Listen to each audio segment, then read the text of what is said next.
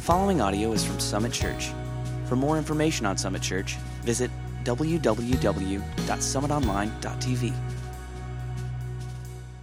Hey, thank you so much for joining us today as we continue to walk through the Gospel of Luke. If you were with us last week, you heard me say that there are many things, many things in this world that we can and maybe even do fear but that we shouldn't. And the number one thing, really the only thing that we should fear is God. And as we continue to walk through Luke chapter 12, I'm actually going to skip a few verses and we will come back and get them after Easter. So we're not skipping them permanently, we're just skipping them because I believe that the message today ties in so well to what we discussed last week. If you were unable to view that, you can go online and see that and get caught up. But I do think these go very, very well together. I do want to remind you that Easter is next Sunday. And so if you want to be in person, we're ready for you. We have services in Norman at 8:30 and 10:30. We have services in Oklahoma City at 9:30 and 11:30. We would love to see you, your friends and family at one of those services. But if you're not ready, if you can't make it, we will have our online offering at 10 a.m., just like we always do. So please, please choose to join us next week for Easter as we look at how precious the forgiveness of Jesus really is. Today, similar to last week, these are things we really shouldn't fear, but often we do. And today, Jesus says, Hey, hey, church, don't worry. Don't worry. Don't worry about the little stuff. Don't worry about the big stuff. Just don't worry. And when we hear that, many of us instantly, instantly kind of go, huh, you're stepping on my toes, Jesus. You're stepping on my toes, Todd. Like, I, worry is kind of how I do life. I, I just have a tendency to overanalyze, to overthink, to over, over worry. And when you tell me not to, it just makes me worry more. And so I want to tread very lightly today with the words of Jesus. And I want us to look at maybe a way we can change our focus. Because when Jesus says, don't worry about stuff, about your possessions, about the things that you have, the things that you may even covet, don't, don't worry about your stuff. He has just told his disciples, and these are the verses we'll have to pick up after Easter, but he's just told his disciples to live so open handedly that they then respond with, hey, but if we give everything away, how are we going to live? And Jesus goes, Great question. Let me address that. If you live so generously that everything you have you give away, let me tell you how my Father will provide for you. And these truths are truths, church, that I think we all need to hear. Luke chapter 12, verses 22 and 23 says this Then Jesus said to his disciples, Therefore I tell you, do not worry about your life. Oh, it's easy to say, hard to do. Don't worry about what you'll eat or about your body, what you will wear. For life is more than food, and the body more than clothes. God has more for your life than your food and your fashion. Okay, and for some, you're like, okay, I get that, I got it. But for others, we put so much stock in how we look and do we have this and do we have enough that I want you to pause. Is there anything in your life right now, not necessarily food or fashion, but is there anything in your life right now that is a driving force? It compels you, it wakes you up in the morning, it causes you sleepless nights. Is there anything else besides God that is that driving force in your life right now? And that is what Jesus is saying we need to address. And you need to ask yourself is that truly what should be driving you? Is it truly what should be keeping you awake at night? Or is it God? And you're already seeing how this ties in to last week. Luke chapter 12, verse 24, it says, Consider this. Literally, here's what that means learn carefully from. Okay, so anytime Jesus says, learn carefully from something, we should pay attention to what it is. But look what comes next. Learn carefully from the ravens, the birds. The very, very genuine birds. They do not sow or reap, they have no storeroom or barn, yet God feeds them every day. They don't have a house, a mansion, they don't have a pantry, yet God cares for them. And how much more, how much more valuable are you than the birds? These flighty little guys, they are carefree in life.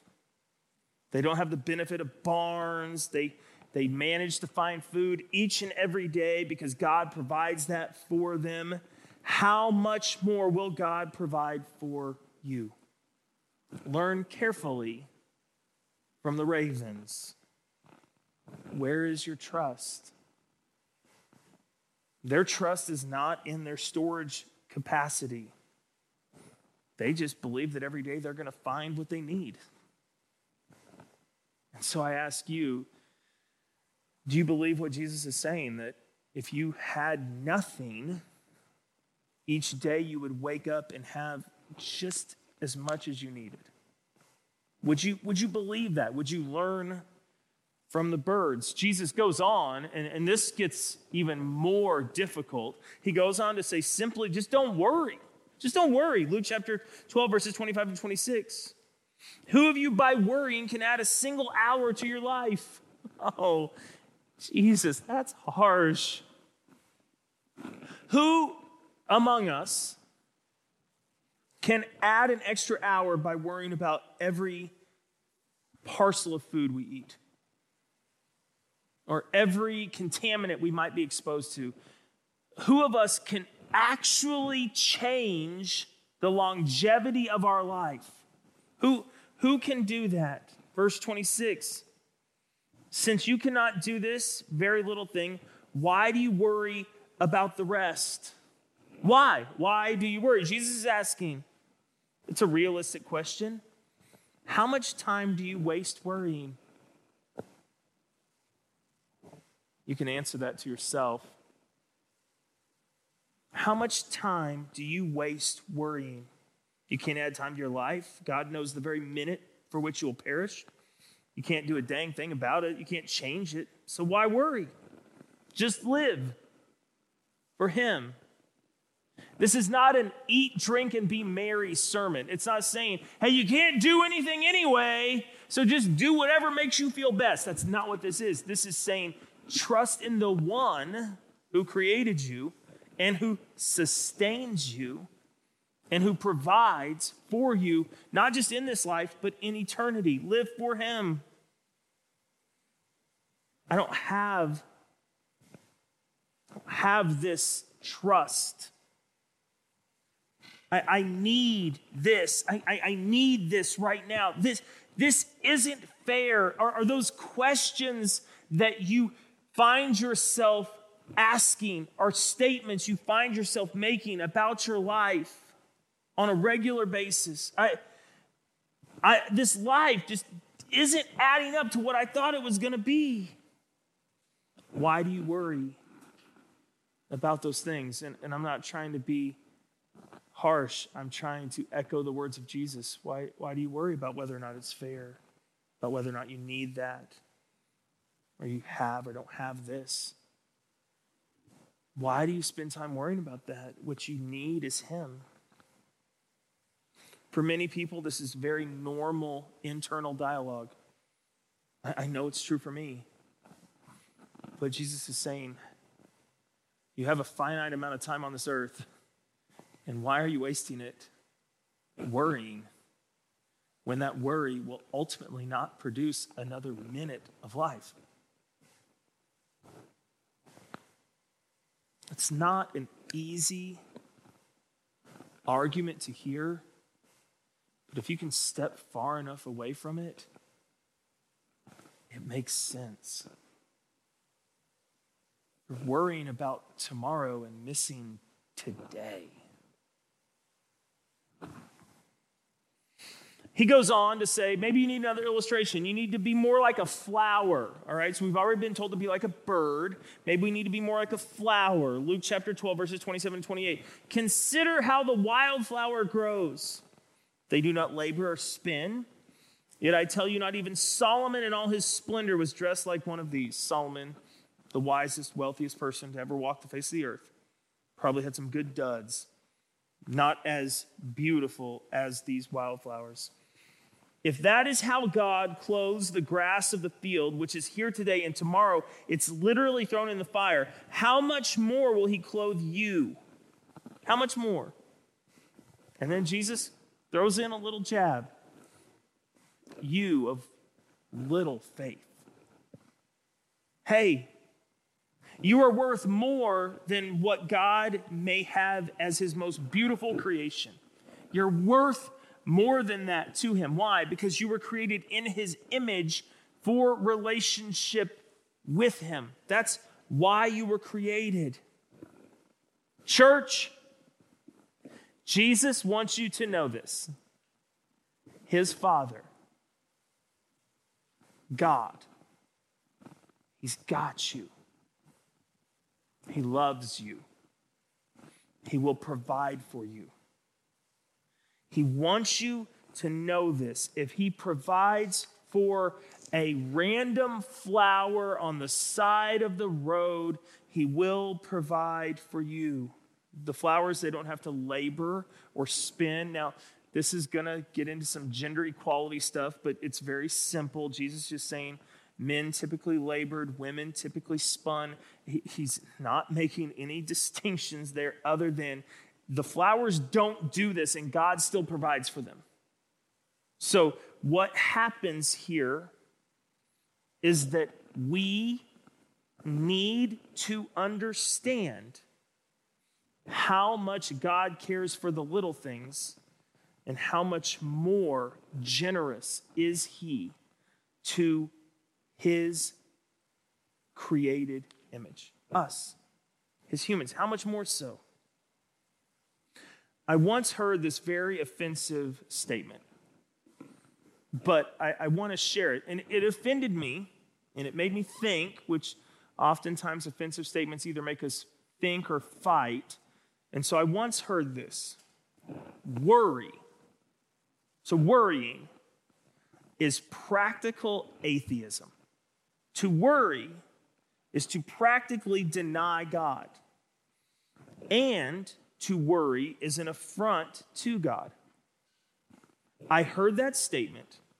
Worry is practical atheism, atheism, atheism, and an affront to God. I heard that and I went, no, that's that's not fair. That's not how God would see it. He knows that we're going to fall short. He knows that we're going to worry. He knows that we're going to stress over stuff. He knows this. It's not to deny him. It's not an affront to him. But then I realized I was just trying to justify my own worry, my own stress, my own anxiety. I, I was trying to paint a picture that allowed my belief in God and my worry to coexist. I either believe that He can do what He says He's going to do, or I don't. I want my belief and my worry to just simultaneously live, and it doesn't really work that way. So I didn't like that quote. I still don't like that quote. And if you don't like that quote, then I didn't make that quote. It's not me. It's just what I heard one time that really didn't sit well. But it moved me. It moved me to look at my life and my faith and as Jesus continues, he circles back around and he just says, Hey, the basics. These aren't even probably the things you're super worried about. But hey, the basics, he's got those. God, God has you. He's made this theologically huge statement that God has you. And to not trust is an affront against him. So here's what he says in Luke chapter 12, verses 29 and 30. And do not set your heart on what you'll eat or drink. Don't worry about it. For the pagan, the non believer, Okay, the pagan world runs after all such things. Their, their belly is what drives them. Their desire for more, and, and honestly, even for gluttony, that's what drives them. And your Father knows that you need food and drink. So He's going to provide those for you. Your life doesn't have to be spent striving for more of this world, more of what you carnally desire. That's not how your life has to be spent because your Heavenly Father knows that you need to eat and drink to live. And He's going to provide that, He's going to give you that. God knows what you need, and He will give you those things. So then Jesus says, now that you can put some of that fear and worry aside, here's where I need your heart to be. And, and he goes there. He says, I need you to get your priorities right. Luke chapter 12, verses 31 and 30 through 34. But seek his kingdom, the kingdom of God. And then all these things will be given to you as well. Do not be afraid, little flock, for your, your Father has been pleased to give you the kingdom. He's given you the keys to the kingdom. Sell your possessions and give them to the poor and to the poor. Provide purses for yourselves that will not wear out. Where, where is that purse? It's a treasure in heaven that will never fail. There's no thief that can come near and no moth that can destroy. For where your treasure is, there your heart will be also. There's so much there. But to just unpack it slowly, what gets top priority in your life?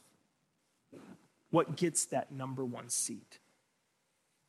Jesus is saying it should be the kingdom of God, the rule and the reign of Christ on this earth and in your life. And, and then he, but he breaks that down. Okay, how do we know that God has that top seat? He says the next indicator, the next thing will be your finances.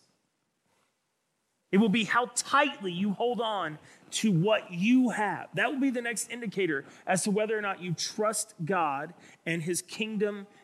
That will show all that we need to see. So, your finances are you trusting in money or are you trusting in God? Are you giving generously? Are you holding on tightly? Where's your treasure? Do you give to those who need help? Because Jesus says clearly the way that you put your treasure in a purse that cannot be stolen, you put your treasure in a purse that, that cannot be destroyed by moth. The way you do that is by giving it away to those who are in need. And, and I, I do want to say this because this is very, very, very important.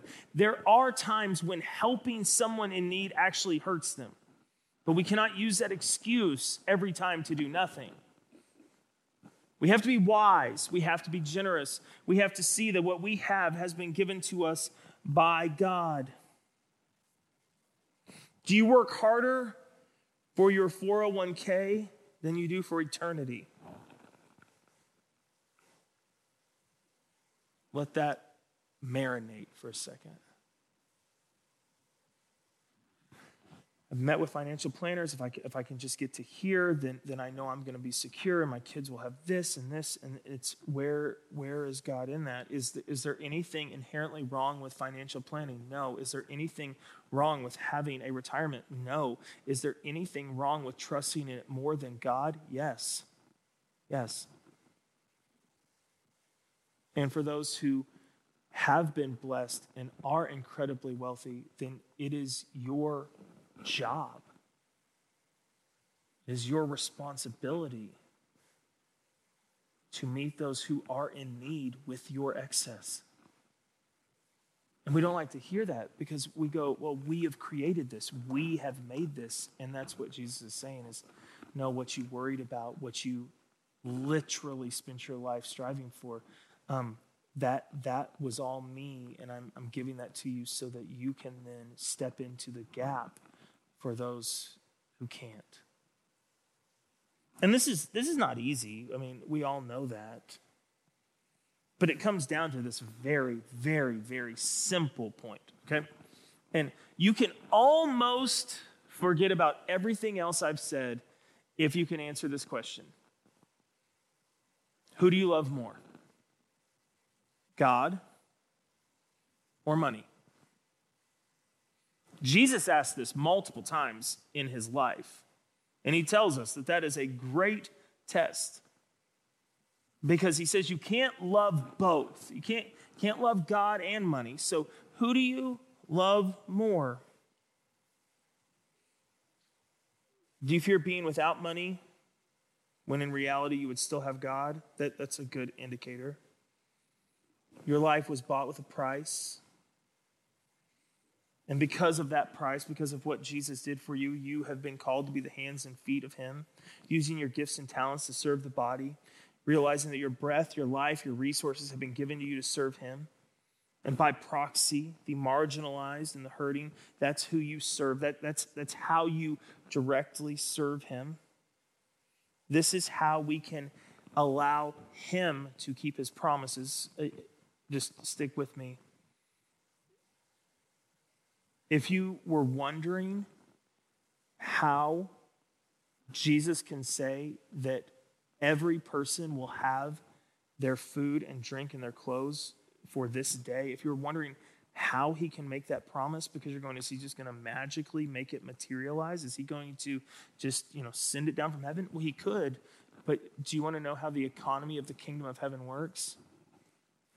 I've, I've already discussed it. It's those who have more give to those who have less. And that's how he can promise that you will have what you need. It's about the community. Let your life focus on others, not yourself. Make this your life's ambition, and everything else will be added to you. And here's the cool part, church. I'm pretty close to done. When you do that, when you put the kingdom of God first, when you don't consider your treasures to be your own, when you just live knowing that God has you, when, when those things all come together, Watch your worry disappear. Watch it vanish. From worry, what Jesus is saying, and that's what's so cool about this. Freedom from worry is one of the evidences of seeking the kingdom of God first. Now, it's characterized by a few attributes, okay? But literally, hear that. Freedom from worry is an evidence of seeking the kingdom of God first. Now, here's what it means. What you have, you realize is a gift from God. It's not yours. You didn't, you didn't, you didn't create that. That's God blessing you. So that's that's first. Second, what you have is cared for by God, so you don't have to worry about it. You don't have to sit and fret at night that you might lose it all. What you have is cared for by God, and what you have is available to others who are in need. Two, not feel that what you have is available for the good of the community makes your possessions, everything you have, it makes them stolen goods. Stolen from God, intentionally or unintentionally. It makes them stolen goods. We cling to what we have because we fear tomorrow. And Jesus says, with a smile on his face, don't worry. Don't worry. He's got you. He's got today and He's got you tomorrow. We have to trust in God for our eternity. And for those of you who have not made that choice, have not placed your trust in Him, I would love for you to make that decision today. We have to trust in God for our eternity. But in doing so, those who have made that decision, we trust Him to give us life after death, but we don't trust Him for a $500 bill that comes in the mail that we weren't expecting. How does that, how does that play out? How can we trust him for something so, so huge and so impossible and then go, but I don't know if he's going to come through on this one? We trust God with our life, with our eternity, and with our today. And For those of you listening, as we conclude today and as we enter into a time of prayer, there are those of you who are listening to this going, Todd, I can't possibly fathom that kind of trust because of this need. Fill in the blank. Then I'm going, I'm going to invite you to pray that God will meet that need and allow us as your church to come alongside you and pray that with you. And the only way we can do that is if you send in that prayer request to summitonline.tv forward slash prayer and put in there, this is my request, and here's what I think will happen. I think in that moment, God will meet that request, and it will happen in the form of someone within this church or within the kingdom of God going, Oh, I've, I've, got, I've got this. I can meet that. Because that's exactly how God works. He saw you as his beloved creation and you were in need. You were in need of a savior and he said, "I can I can meet that." And the sacrifice was the life of his son. But he met that. If he's willing to meet that need for you, I believe that he will meet you in any other need. And for those who are sitting here going, I, I can't think of a single need, well, that's because God has placed you in a position to meet the needs of others. And so today I pray that as a church, we function like the kingdom, trusting that the God who loves each and every one of us the same will provide for us on a daily basis, allowing us to take our worry and just set it aside. Because He's got you. Father, today as we respond, may we know beyond a shadow of a doubt that you have lordship over our lives, over our bodies, over our families, over our finances. You are God and you are good, and you will give us what we need. For those who have more than we need, may we be generous with what you've given us so that, Lord, your kingdom can be a kingdom where all are cared for. You love us so much. We thank you for your son, Jesus. It's in his name we pray. Amen.